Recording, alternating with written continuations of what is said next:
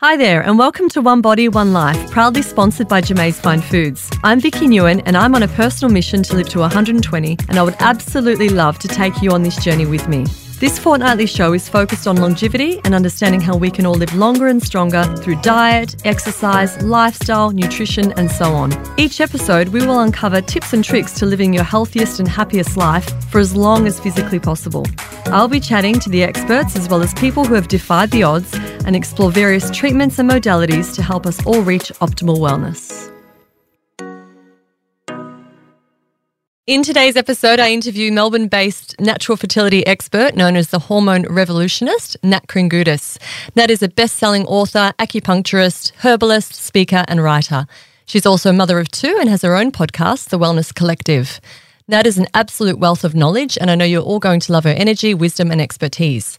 As a professional, Nat's main focus is on women's health and making hormones happy, and her approach is to use integrative health to treat the main cause and not just the symptoms, a true holistic approach to hormone health. Nat is a true believer that happy hormones are created with what we do each day and every day. Our lifestyle has a massive impact, as we know, on our hormones, and Nat helps empower women to help them make the right choices and employ the right lifestyle to encourage good hormone health. So Nat, welcome to One Body, One Life. Thank you so much for your time today. Oh, thank you so much for having me here. How exciting. It's good. I mean, obviously we're in Melbourne and we're back in lockdown and you've got two young kids at home. Yeah, I'm grateful for your time because I know you're super stretched at the moment as well with the two young ones. Actually, no, Vicky, anything to get me out of having to go and be, you know, in and amongst all of it. I'm really happy to, you know, I'll just put that out there. Fair enough. Anyone that needs a podcast guest at the moment. But it's all about breaking up the monotony, isn't it? And of course, I love to talk about all of this because it's what I do every day. So absolutely, I appreciate it. Very good. Well, my purpose with this show, as you know, is to help people live longer, stronger, happier, healthier lives. And as women, I've always felt and known that, you know, we're so governed by our endocrine systems and that real delicate balance within our hormones. So, and I know myself, we can be so easily thrown off balance. So tell us, I mean, what are hormones exactly and what's their main job in the body? Yeah, I think the funny thing is we all love to blame it on our hormones or someone else likes to blame it on our hormones. So, yes. You know, we will say, I'm so hormonal. Yes. But we don't really know what that means, I don't think. I think we like to say it and we like to blame it on something when we're feeling moody. Yep. But, you know, hormones do much more than just control your moods. In fact, they're messengers that, you know, dictate or instruct your body to do certain things in every second of the day, whether that's going to sleep or whether that's feeling good or whether it's more of a systematic response where you've got certain parts of or systems in the body telling other systems what to do, for example, having a period or not having a period. So I think the main fundamental thing for us all to understand is that hormones dictate pretty much the way that our body works without us controlling that. So, you know, we don't get to say, okay, pituitary, it's time to fire up so that I can ovulate. Yes. It's an automatic response.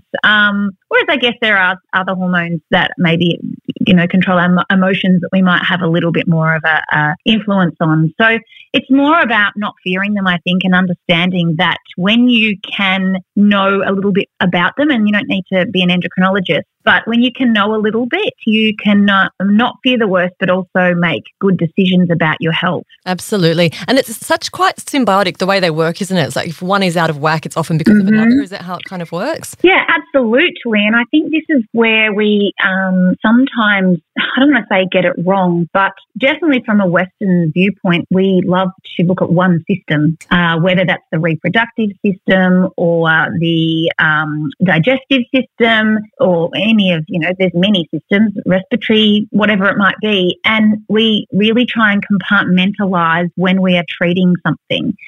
But when we can look at how, just like you say, one influences the next, we can get a greater understanding and really start to treat things from that holistic core rather than just the symptoms themselves. So, yes, there's an absolute knock-on effect. And this is where I get patients all the time to ask the question, but why?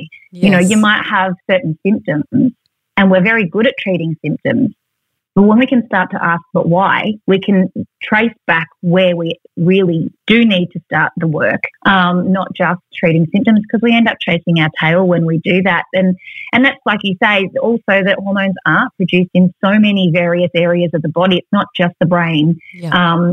We're producing them all throughout all of our glands, in our gut, the brain, everywhere. Yeah. And different hormones get reduced in different areas. So, it's not any wonder that we feel overwhelmed when we hear the word hormones, right? Absolutely. But tell us, so where are the main glands in the body which produce the hormones?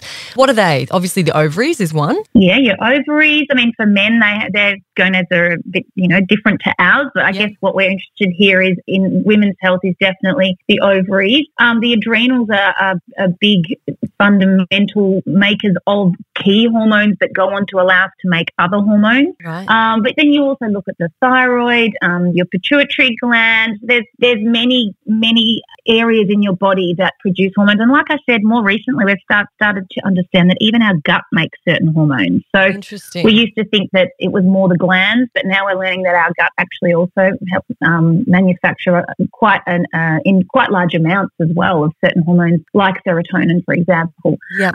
So there's definitely, but like I said, and you said, each one influences the next. Hormones that might be made in the adrenals, your fundamental, even stress hormones, but you need those to then be able to go on and make other hormones, and the main sex hormones like estrogen, progesterone, testosterone, the ones that we talk a lot about in women's health. And we talk a lot about those because they're the ones that really can, when they're out of balance, we can see the most symptoms as women. Yes. So, and they influence our menstrual cycles and therefore our pretty much everything that we do. Because as women, when we look at even something like a menstrual cycle, those hormones dictate what's happening every moment, like I said, of every day, but also what's happening every day within a cycle. Yes. And so I think it's mind-blowing actually when you stop and think, as women who are having a menstrual cycle, we're not the same on any given day throughout that 28 days. Our hormones are going to be different every single day. So you just never know what you're going to get. No wonder we're a mixed bag. Oh, my goodness. Poor men. We're so unpredictable, aren't we?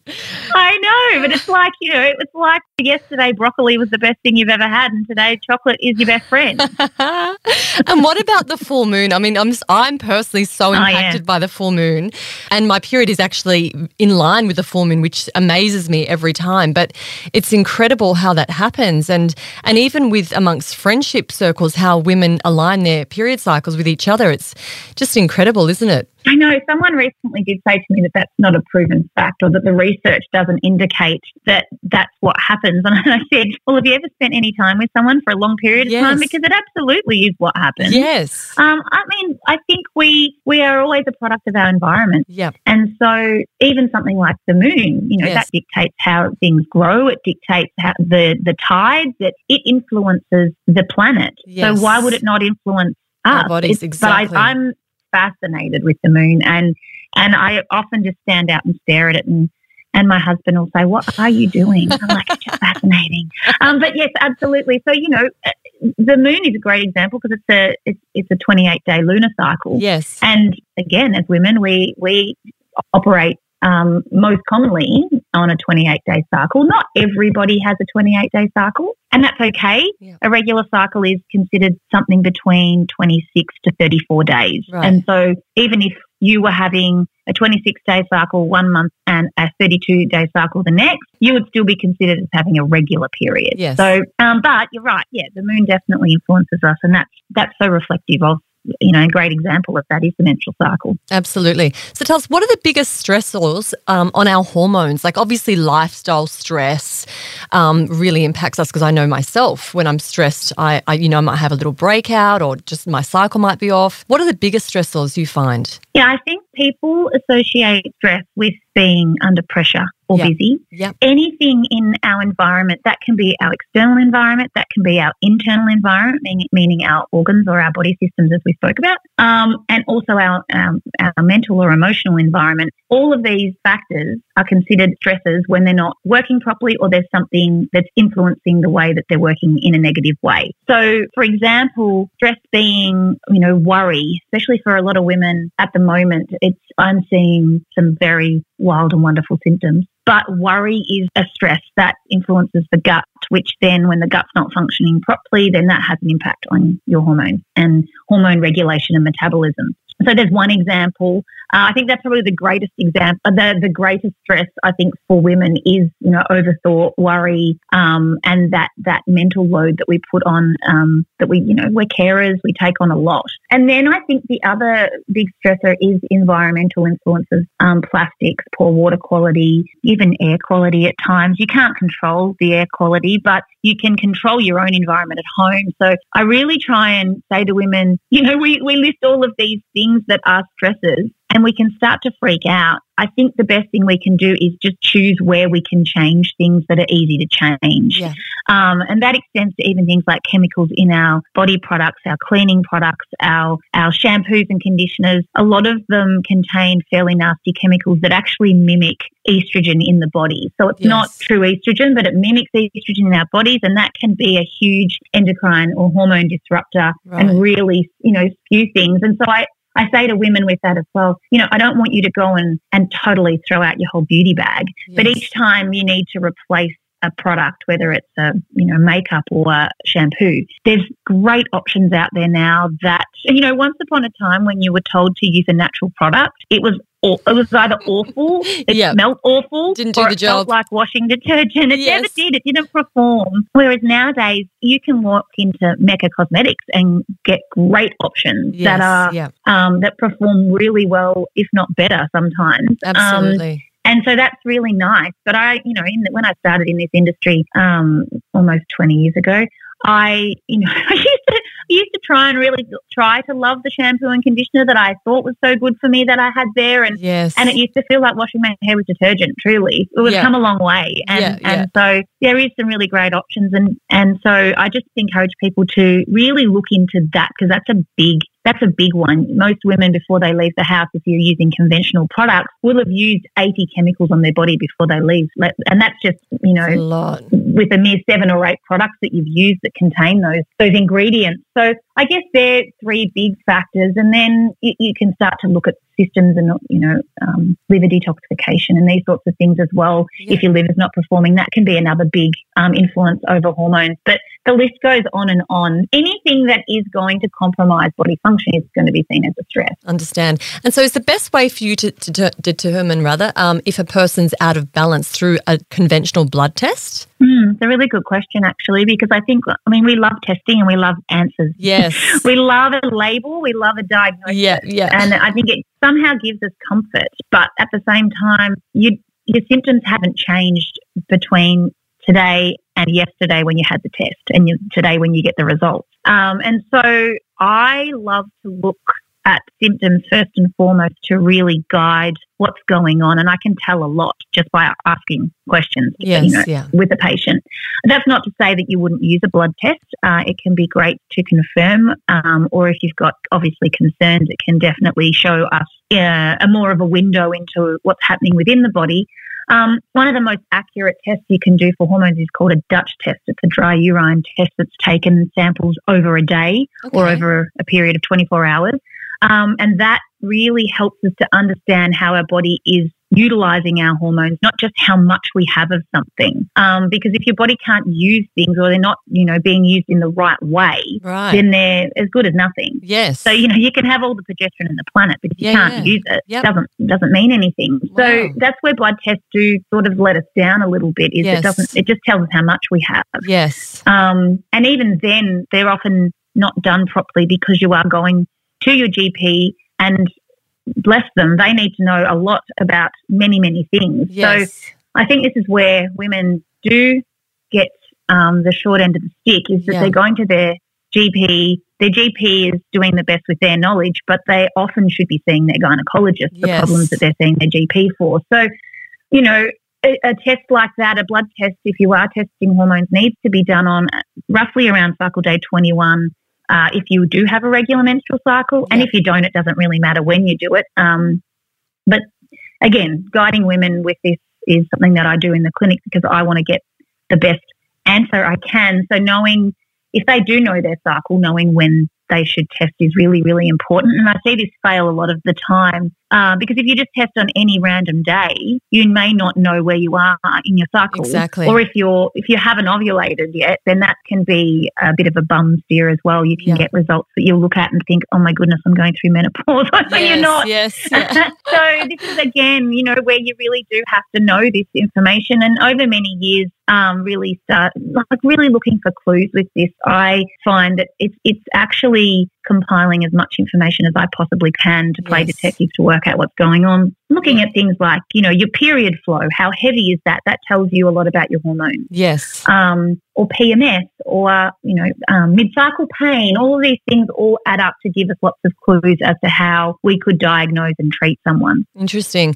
And do you find there's a lot of commonalities between your patients? Like I remember when I was growing up, a lot of girls were concerned they had overactive or underactive thyroids.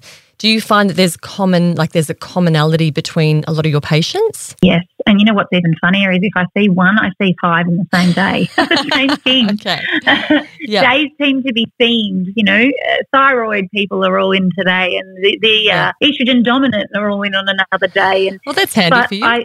It is handy, yeah. It's quite hilarious how it happens. Yeah, I do see common issues and they are very obvious once you've seen it over and over and over again. Okay. And often I can look at somebody and know straight away. I can diagnose them. I will walk down the street and sometimes I'll say to someone that I'm with, I really would love to fix her ovaries. Yes, wow. That has to come into play. Yeah. And I think that's what really sets apart great practitioners. Not saying that I'm great, but I really feel when you can tap into that, there's another layer to what you can achieve with patients and be able to connect with them as well. But it is, I think if we just treat based on what a textbook says, and that's how I got here to where I am today is because I started to put aside the textbook and really look at the symptoms that women were presenting with because they were nothing that I ever learnt when I studied. Wow. Yep. They were really strange. And 16 years ago when I first started in clinic, I was seeing the most random symptoms that I was like, I never got taught this. I don't even know what this is. And because science and medicine hadn't actually caught up to the impact that our modern life was having on our hormones, they weren't proven as being, a real problem. Right. So it's definitely changed in the last little while and for the better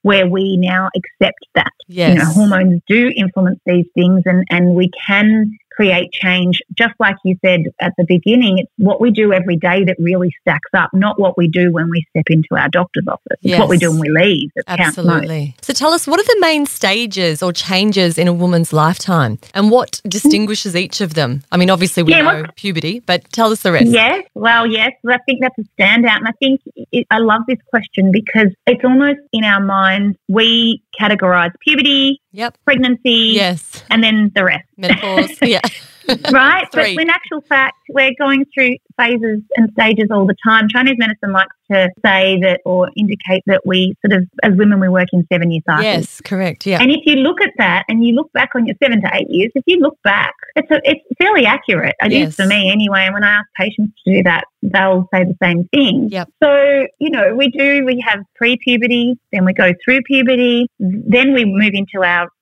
peak of our fertile years. We obviously, if we choose to have children, we go through the phases of conception and pregnancy and then postpartum. And then we move into perimenopause from around 35.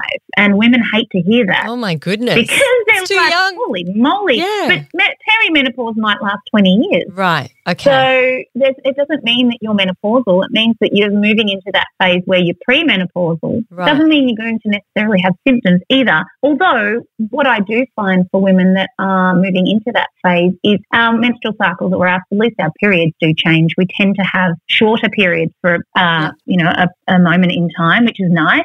And a lot of women will think that there's something wrong. They'll come and say, my period used to be 5-7 days, and I used to be, you know, quite a heavy flow, and explain it all to me, and I'll say, yeah, you're lucky. You're in the phase now where it's lighter and it's shorter. Enjoy it, because it's going to get heavier. Then it's going to get sporadic, and then it'll finish eventually. But we don't talk. I don't think we talk enough about perimenopause. Yes, and we sort of just pop it in that category of postpartum, that, you know, that was still a distant memory, but we're not in menopause either. So it's I think it's just appreciating that there are still phases outside of those most peak times that we would consider, Interesting. And what about for men hormonally? Do they go through similar stages? I mean, obviously puberty for them, but what else for men? Yeah, there's certain people talking about phases for men, and it's certainly not my area of expertise, but I will say this. I mean, in terms of a cycle, their cycle is more of a 24-hour cycle. Right. They tend to do the same thing over a 24-hour period each day. They're a lot more consistent, aren't they? They are, but they still obviously go through puberty, and there are some new research and people looking into this area of what happens. Do they go through some type of menopause or manopause? Yes. And can they have other imbalances? And they can, of course, certainly have hormone imbalance, definitely. I think we see this most commonly in men with, you know, increased anxiety, depression, and issues with, especially when you're moving into your fertile years, issues with their fertility and sperm health. So we definitely know that they can go through hormonal changes just like women that may not be in a positive way. And just, again, using their signs as clues and helping them to transition through those. Obviously for men, the hero is testosterone, and so making sure that that imbalance is always going to be in balance, not imbalance, is always going to be really important. But men will generally know, not necessarily speak out, and they certainly don't look into things as much as we do as women, just by their nature. Yeah, exactly. Yeah, I've got a son, 18, and a 14-year-old daughter, and there's such a difference. I mean, he often comments on, what's wrong with Jasmine? You know, what's wrong with her? She's changed.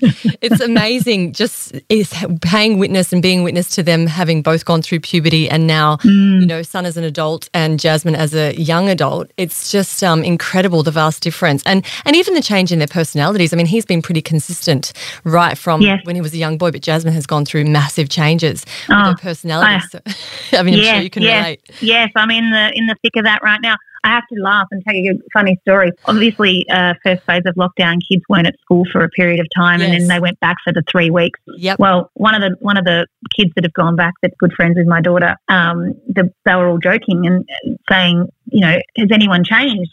And one of the kids said, oh, such and such has come back as a man. Oh, one of the boys has transitioned through puberty during lockdown, come back to school, and they're like, she's a man. That's hilarious.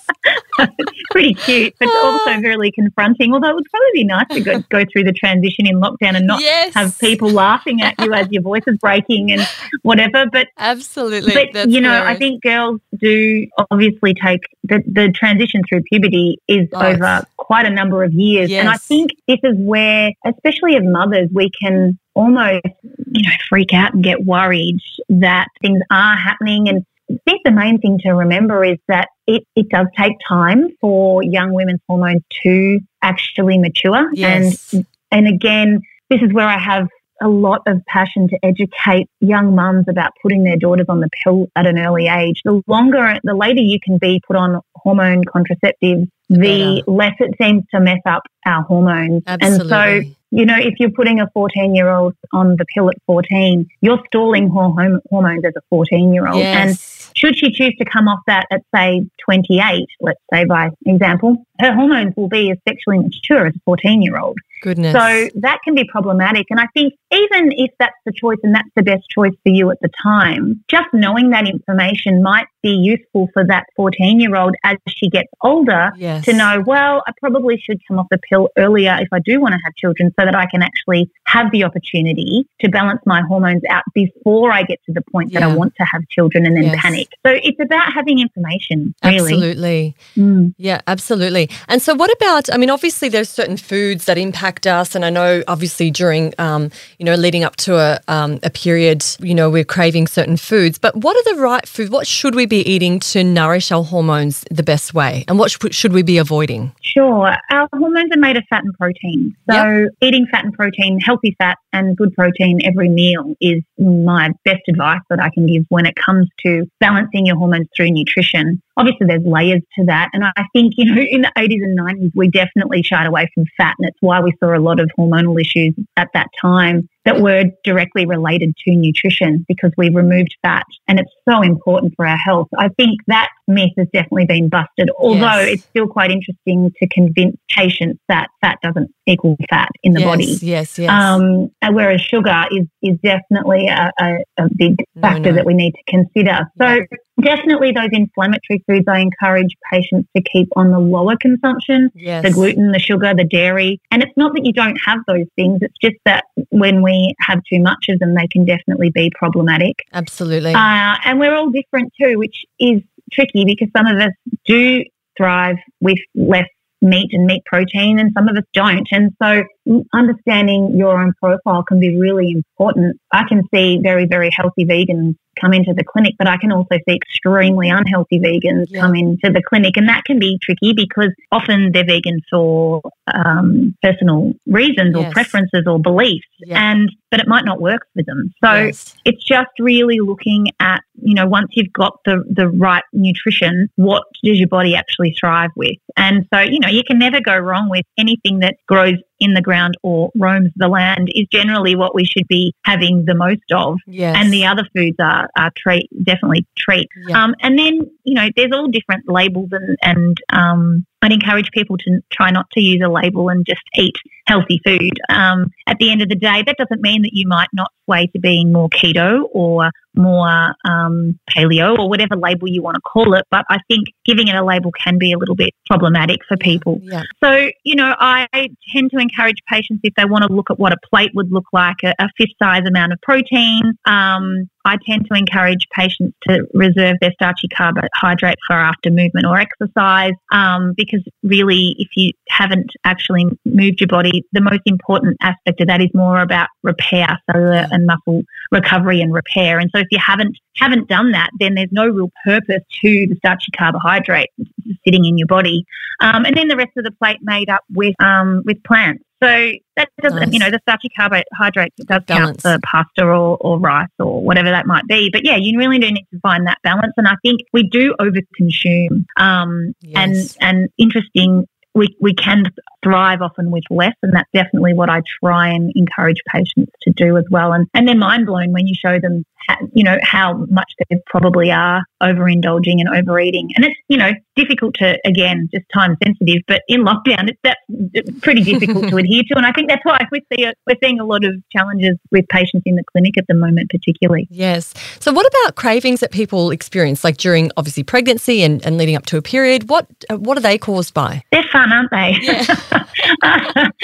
Well, again, our hormones can be pretty bossy and we can dictate what we need or what it thinks we need, or if we've got certain overgrowth of certain bacteria, it can signal the wrong cravings as well. Definitely in the case of something like yeast or candida, we can crave those foods, those sugars and those carbohydrates that just feed the problem even more. So it's really important to work out, is it hormonal or is it something else? And the best way for you to be able to do that is to track when you have your cravings. And if they tend to fall at those peaks within the menstrual cycle, you can definitely say they're hormonal. So if they're in the middle of the cycle when you're ovulating or nearing the period time, you can make that direct link. And that goes for any symptom as well, I should say. Anything that's at those peak times, you can tend to know that it's hormonal. So if it's a headache or other pains that you might have or other symptoms. So looking for that clue. Whereas if it's any time, then I would be looking more into the gut and what's actually happening there.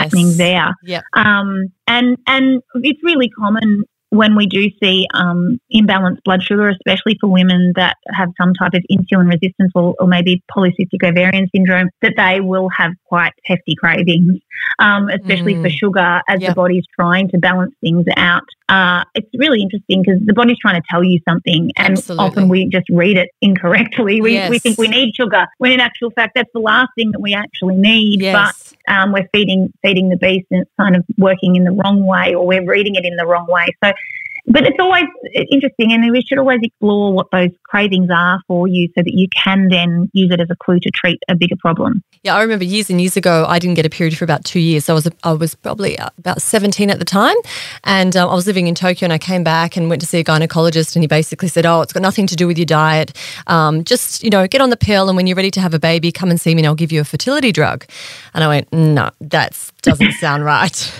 That absolutely doesn't sound right. I know, and it's really unfortunate because, I mean, many women would be satisfied with that because their doctor said that. Yeah. And again, I'm not here to say that, doctors are terrible, but... Well, I think it's like you said, I mean, it's within their limit, that's their realm of work, isn't it? It's what they're used to treating through that way of prescribing drugs or whatever to solve the problem. Well, we want an answer, don't we? We want an answer, and we want a solution, and that's the easiest, and that's within their realm of treating. Yeah. So but I have to say that, nowadays I think, look, there are still doctors that operate that way, but there are definitely doctors that are far more clued up and are doing things in a way that's more conducive with women's long-term health. And I think that's really what we need to be looking at is the bigger picture when it comes to anything that we are putting in our body. How is this impacting me long-term? Am I taking a Panadol every week for a headache rather than looking at why am I getting a headache every week? Yeah,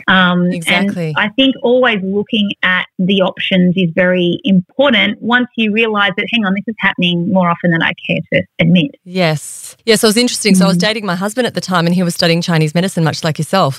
And so he put me on to his lecturer at the time, Philip Robertson, and he basically put me on the straight and narrow, changed up my diet, got rid of the sugar. And I thought I was eating quite well, but it was like, I was having some wheat, and so he, took some supplements because I also had leaky gut at the time as well. So basically just healed my entire gut, healed my body. Period came back and I fell pregnant a few months before we're due to get married. So amazing. It's amazing. But it was just really, when I think back about how that gynecologist was willing to treat me, and it just felt so wrong that, take this drug and then take that one and then you'll have a baby when you want. And that's it. Forget about treating the real problem. Let's just get straight to, the symptom kind of thing. So, so tell us about, how do you feel? Obviously there are lots of young women diagnosed with polycystic ovarian syndrome, endometriosis and infertility.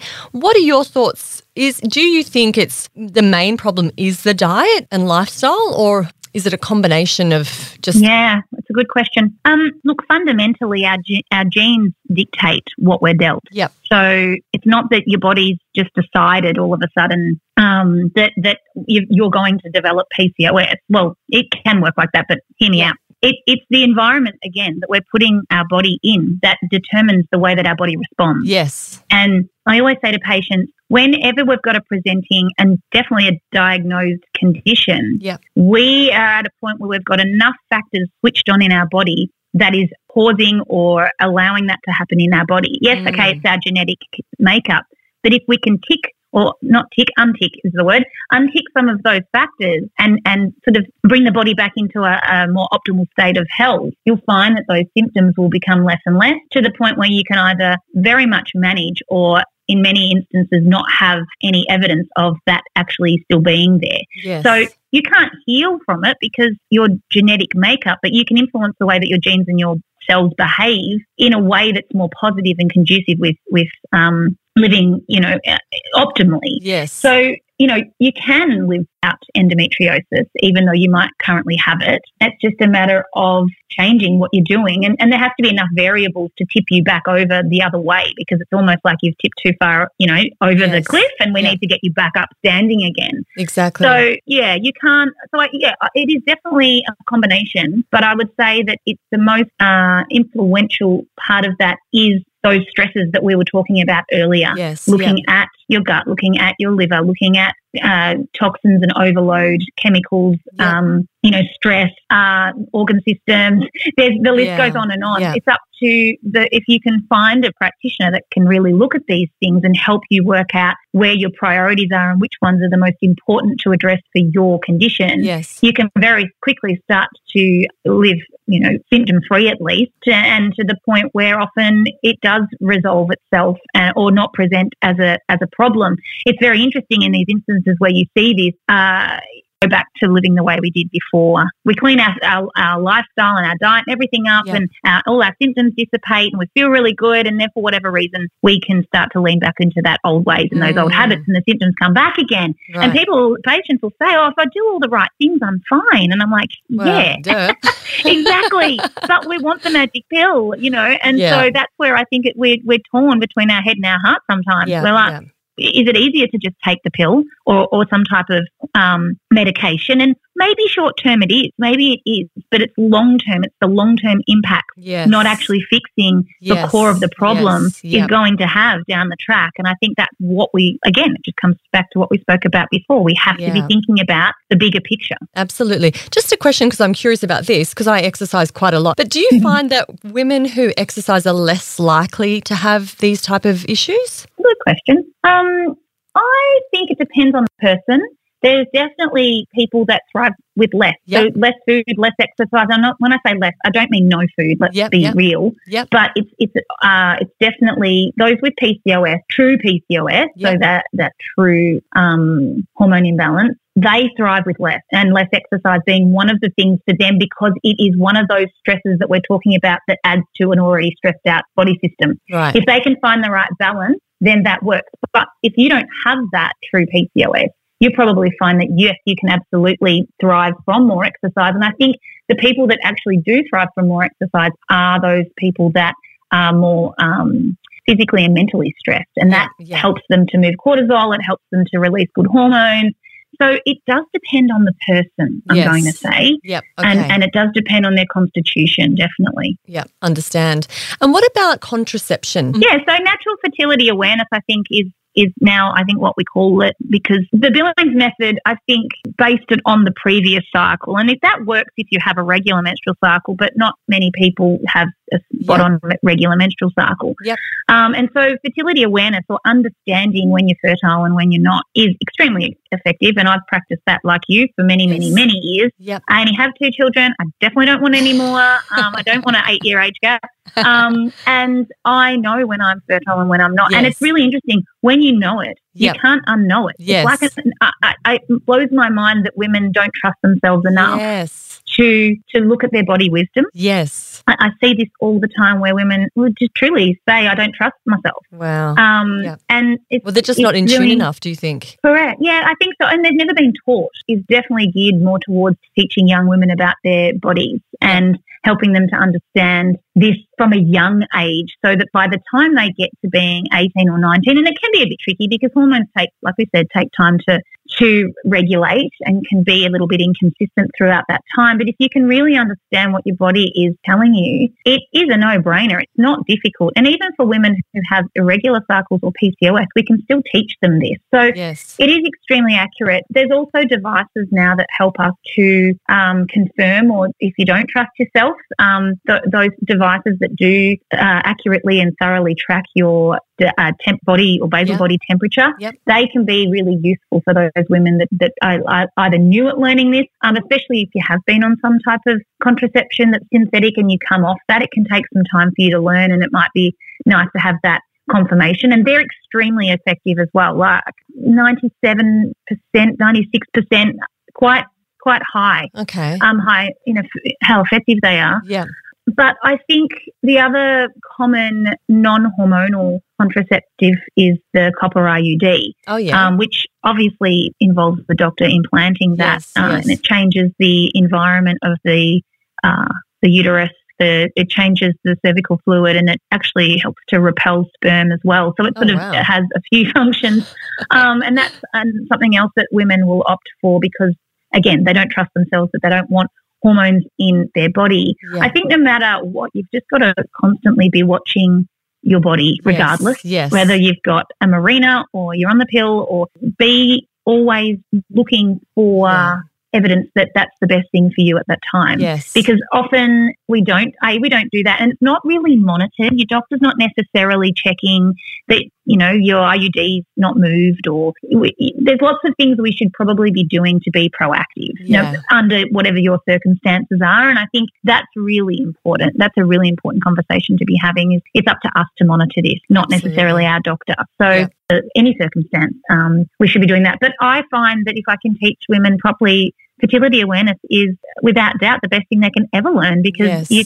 kind of, once you know, you can't not know. Interesting. And talk to me about, I know about a week leading up to my period, I crave nuts and seeds, and I read something about seed cycling recently. Tell us about that. Yeah, seed cycling is awesome. It's just using certain nuts and seeds throughout the menstrual cycle to support your hormones in what they should be doing. So there's certain nuts and seeds that you can be using for the first phase of your cycle that help to support healthy estrogen, and then the second part of your cycle that help to support healthy progesterone. Right. And so you might crave those nuts and seeds because of where you are in your cycle too. Things like pumpkin seeds can be awesome to help to support healthy progesterone. And you know, it's just interesting. I think we discount food as medicine so often, but it's so effective. I get questions all the time, like, is it safe to take that? And it's, you know, I find it interesting how we question food, but we don't question other medicines that we might be handed.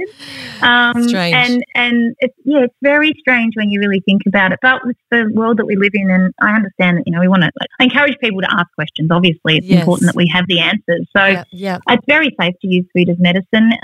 And when you can understand what your body needs, it's very effective. Absolutely. So do you think the craving is because the body's needing the fat to feed the hormones? Oh, it's a good question. Maybe. I think that, look, I'd say probably. And also, it does, absolutely. And probably the other properties in certain foods that would help to support progesterone. So, you know, vitamin C, for example, helps to support healthy progesterone. And often women will say, oh, that's interesting, I crave oranges before my period. Ah, there you go. Yeah. So interesting. It is really interesting. So there's certain elements that help, and I guess you probably look at the properties of the food and what they're actually delivering to the body at that particular time. Yep, amazing. We didn't talk about it at the start, but the main sex hormones are estrogen, progesterone and testosterone. Are they the three? Yeah, I did mention those three at the start, but yeah, they are the main three. Estrogen is what is most prominent throughout the first part of the cycle, and estrogen is definitely responsible for building your lining, and you know, obviously that's what's shed when we have a period. So you have this, you know, peak in your cycle, and then if conception doesn't actually occur, progesterone, either way, progesterone will kick in, and progesterone will then do its job to prepare for what's next, whether that's, like I said, pregnancy and implantation, or that the lining comes away and then you get your period. Right. Testosterone is also important for women, and as we get older, we definitely need a healthy balance of testosterone amongst other things. And testosterone is, it's equally as important. We look at it as being something that men need, but it's very important for women as well to produce certain things in the body, produce the eggs, on, you know, the follicles that we have on the ovaries that we, when we ovulate, are released, and many other functions. So it's about the having all of your hormones, but especially those three we do look at in balance to have problem-free or you know less problematic menstrual cycle. And so during menopause, do they all drop? Estrogen declines as we approach menopause, throughout perimenopause and menopause. Yes. And definitely testosterone, once you actually do go through menopause, you should that should be its peak. You should have more in your body than when you were going through puberty. And so that can, like I said, that can definitely be a big game changer for a lot of women as they do go through menopause, and progesterone will decline as well. So testosterone is the one that really changes throughout that time. And it's important. Like I said, one of the key symptoms I would say for women who don't have enough testosterone is vaginal dryness. Okay. So most women will know if that's them. They'll just say, you know, sex is painful, or it's very dry down there. I've heard that. And so that can definitely be. And again, each hormone influences the next. So it's working out at what point and where and why that's happening, not just our Western mind goes, oh, we'll just give you some testosterone. Yeah, but my Eastern brain goes, well, hang on, why is it low? There's a reason that it's low. And yes, it can be because of menopause, but that's not actually the reason that it's low. Yes. That's the symptom. Yes. So it's again working out whether something is actually the true cause or the symptom of a knock-on effect. Yeah, interesting. So what's your advice to anyone going through or coming into menopause and wanting to minimise the impacts? I think that women nowadays, we're seeing women take a lot longer to transition through menopause. Okay. And I actually think it's because their estrogen levels are, as women or as society, but as women, our estrogen levels are actually higher than they're meant to be. And that's based on those things that we talked about earlier. Yep. Stress drives estrogen crazy. Chemicals drives estrogen crazy. Yes. Certain foods like overconsumption of soy and alcohol can definitely impact estrogen levels. So it's actually that their body's probably has too much estrogen. Yep. It's possibly not metabolizing and clearing their estrogen properly. So that's done within the gut and the liver. And so therefore they're kind of in a suspended state where their body wants to transition through menopause, but their hormones are imbalanced and it's not allowing them to do that. So I find if I can treat the stress of that, because that's usually the main component. And if you think about any middle-aged woman, no one likes to be called middle-aged, do they? But that's where we're at, right? Any woman that's in there at that point is usually carrying a lot, often not just their own children but grandchildren, or young, very young grandchildren, but still probably working. Yes. It's probably a peak stress point in their life when it's actually supposed to be a low stress point. Yes. So it is definitely, I find women's symptoms throughout menopause are generally in proportion to their stress levels. Mm. And so you're saying, so it takes them longer to transition into menopause? Well, I'm seeing that definitely in the clinic, that it's, some women are coming in saying, I've been having menopausal symptoms for 10 years. Yeah. And it depends on who you see and how you treat it. There's various ways. Obviously, there's synthetic hormones that are often used, and that's fine if that's your choice. It becomes a bit of a challenge as to know when to stop taking them. Like, at what point, if you're not allowing your body to transition, at what point do you stop taking them? Yes. But a lot of women will opt for HRT or hormone replacement therapy. Yeah. Again, I want women to transfer as quickly as possible to be on the lowest to no dose of any medication without symptoms. So herbal medicine can help with that too, right? Yeah, absolutely. Herbal medicine can definitely help with that. And I find if I can get women on the right mix of supplements, and especially a good dose of magnesium will do wonders for that as well. Yes. So looking at the symptoms, and in Chinese medicine we profile that even further. We start to look at exactly when the symptoms are happening, what time of the day, what are they, and that allows us to dial it in even tighter to treat it even more accurately. Yep. So so is menopause like what people say, manopause? So for men, you mean? Yes. No, I mean, is it like when women go through menopause, it's actually a menopause? They're like off man, they're like done and dusted. Oh, it's I see what you're saying. Yeah, well, you know what's funny is I don't think it's supposed to be, but I think, I mean, if you've got vaginal dryness, of course, you feel like your face is going south, and you've got no libido. I mean, how sad. What are you going to be attracted to? You don't want anyone to come near you. Yeah. I think it doesn't have to be like that. And the more imbalanced your hormones can be throughout any stage or phase, the worst. The healthier you're going to feel. Yeah. I think also where we fail is, again, we're not thinking about menopause in our 20s, but we probably should be, because we're laying the foundation way back then. Exactly. And if we're not looking, again, ahead at the bigger picture, then I think that's where a lot of us are let down. But I see women that are extremely healthy transition through menopause without much by the way of inconvenience or discomfort. Yeah. You can see some women, unfortunately, they gain a lot of weight. They you can really see that transition for them, and it's not, it doesn't have to be that way, I think, if it's managed properly. Exactly.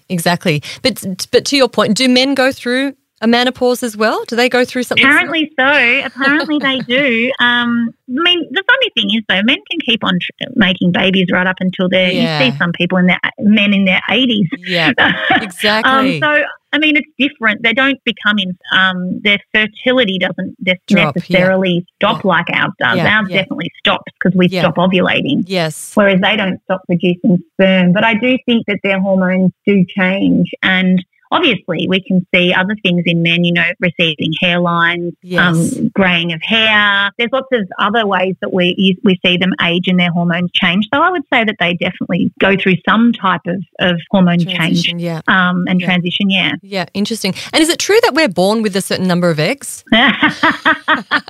Depends on who you ask and which way the wind's blowing. Right, okay. I find this really difficult to swallow. You know, we've even recently proven, or I read some research, I don't know whether we can say proven, but there's definitely theories out there that we once thought we were born with all of our brain cells. Yeah, right. But there's theories and research that's sort of suggesting that maybe not, we're not, and we actually do make more.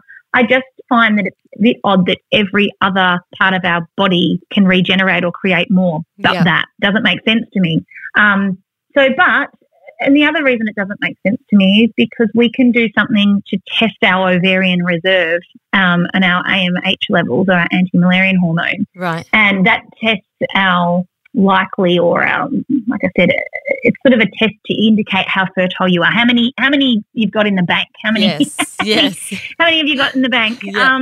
And that number can change. And so that makes me go, okay, well, if a patient comes in and she's upset because her AMH is low, indicating that her fertility is low and she probably doesn't have much by the way of reserves left. Yes. And I can treat her over a 12-week period and she gets retested and her AMH is improved. Yeah. Yeah. How does that work? Exactly. You know, how does that work? So look, yes, that's what we're told. We're taught that we're born with all of our eggs. Yep. And that they obviously do decline, and that's what I would be saying that we know to be true as it stands. But new knowledge is always coming to light, and so I wouldn't be surprised if we did learn at some point in time that we maybe can create more. That's incredible. And what about, so just one last question on the menopause? Do you find that women feel sad going through that final stage? I guess we're all different, and some of us want to keep on having babies for the rest of our lives. I certainly know a few people like that, and I certainly do not, like I said, so I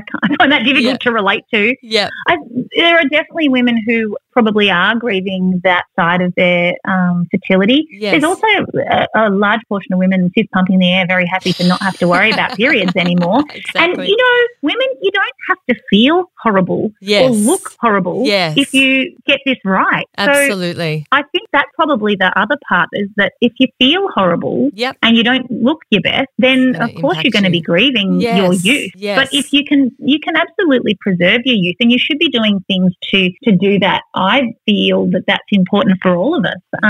And I feel like if you were to do that, surely it can't be as horrible. Exactly. I'm not there yet, and I always find it hard to treat things that I haven't experienced, or at least haven't. I mean, I haven't had issues with infertility. However, I have had a baby, you know, so I can relate to the fertility journey, and I can relate to puberty, but I haven't actually transitioned through menopause yet. And so I do find it a little bit difficult to relate to that, but I can only base it on my patients. Yes. And I definitely can say that the majority of them are actually really happy to be transitioning through menopause. I think women can go through early menopause, and that's probably a different situation. And often that's actually treatable too. But that would be different. If I was 35 and going through menopause, I guess I'd probably have something different to say. Yeah, exactly. Well, I guess, you know, it's probably, menopause is like a natural progression really, isn't it? The ones that are okay with it are probably like, done and dusted, this is good. Probably ready. yeah, exactly. But like you say, it doesn't have to be hard. It doesn't have to be horrible. It's like you've got to treat your body right, and then, you know, do right by your body, and it's going to do right by you. Yeah, so, definitely. Yeah, amazing. Final question, your top 3 tips to living a longer, stronger, happier and healthier life. Ooh, I'm a mad fan of intermittent fasting, and we didn't talk about that at all, but it does wonderful things for preserving youth, as we just spoke about. So I would definitely introduce some type of fasting to your life. And again, anything that we've spoken about today, if people need more information, I've got so much on my website. If you search intermittent fasting, or you search hormone or whatever you're looking for, you'll get loads of info from there. So intermittent fasting, definitely. Food is medicine, definitely, and that's, I think, the no-brainer. I think we understand that now. Yep. So I think the biggest thing, however, and again, we haven't really spoken about this, is our emotional health. If that's not in check or where it needs to be, that can be extremely problematic for people. Yes. And so that is something that I'm personally always working on, because we all have emotions, and we all have all sorts of things. Absolutely. So really, I I have a psychotherapist and I just love her to pieces, and I highly recommend somebody in that sort of vein of work that can help you to navigate through life, and with that in mind as well. It's so important. You know, I guess once upon a time I used to think it was a real weakness, like, you know, when I was younger probably too, and hadn't, and I'm not saying I have all the wisdom now, don't get me wrong, I've certainly got more to learn. But adding that to my team of healthcare providers has certainly been a game changer, and I wish I did it earlier. That's amazing, Nat. So how can people find you? I'm Nat Kringoudis everywhere. So Nat Kringoudis on Instagram, Facebook, and my website, natkringoudis.com. I do particularly love to hang out on Instagram, so if people want to come and be friends there. I love to interact with people. I love it. Yeah. And especially at the moment, I'm loving it even more. I feel like I've got now all of a sudden I've created a rod for my own back because I'm entertaining the masses in Melbourne on my Insta stories. Love it. I saw one of your stories last night. You're laughing your head off. Oh, my hilarious. Goodness. Because we were talking about, I heard someone say that we're going to have to start wearing goggles. And my mind, they didn't say safety glasses, which I'm pretty sure is what they meant. They said goggles. And so my mind went to like swimming pool goggles. And I just then had this visual of us all with masks and swimming pool goggles on. And I'm like, oh, this is never going to end. And you know what? That joke's never going to stop me from laughing because every time I think about it, it's hilarious. So fun. So Nat Kringoudis on Instagram, on Facebook, your website, and you've got your practice as well in Melbourne, which is called The Pagoda Tree. Is that correct? That's correct. Yeah. We're in Melbourne, but we do telehealth as well, and I treat women all around the world. In terms of helping them get an understanding of their hormones and really teach them that, you know, it's about teaching. Yes, okay, I can tell you what supplements and what, you know, medicines and lifestyle and whatever, but it's actually teaching women to know, I think, more than anything. And when patients graduate, I'm like, you don't need me anymore. That's great. Which is so nice. But, it's very rewarding and very important. Though. Getting them to that point where they're fully empowered and they understand their bodies. Yeah, brilliant, absolutely. Gift. Thank you so much for your time today. Now, I'm sure we could keep talking for another hour or so, but I'll let you get back to the homeschooling. So thank you, and I look forward to touching base soon. Yeah, thank you so much. Such a pleasure to talk with you and your audience. Thanks so much for joining me today. I really hope you enjoyed this episode as much as I did. Don't forget to subscribe to this podcast and follow me on our YouTube channel, One Body, One Life, to see more inspirational videos to help you reach optimal wellness and longevity. But until next time, don't forget, you've got to nourish to flourish.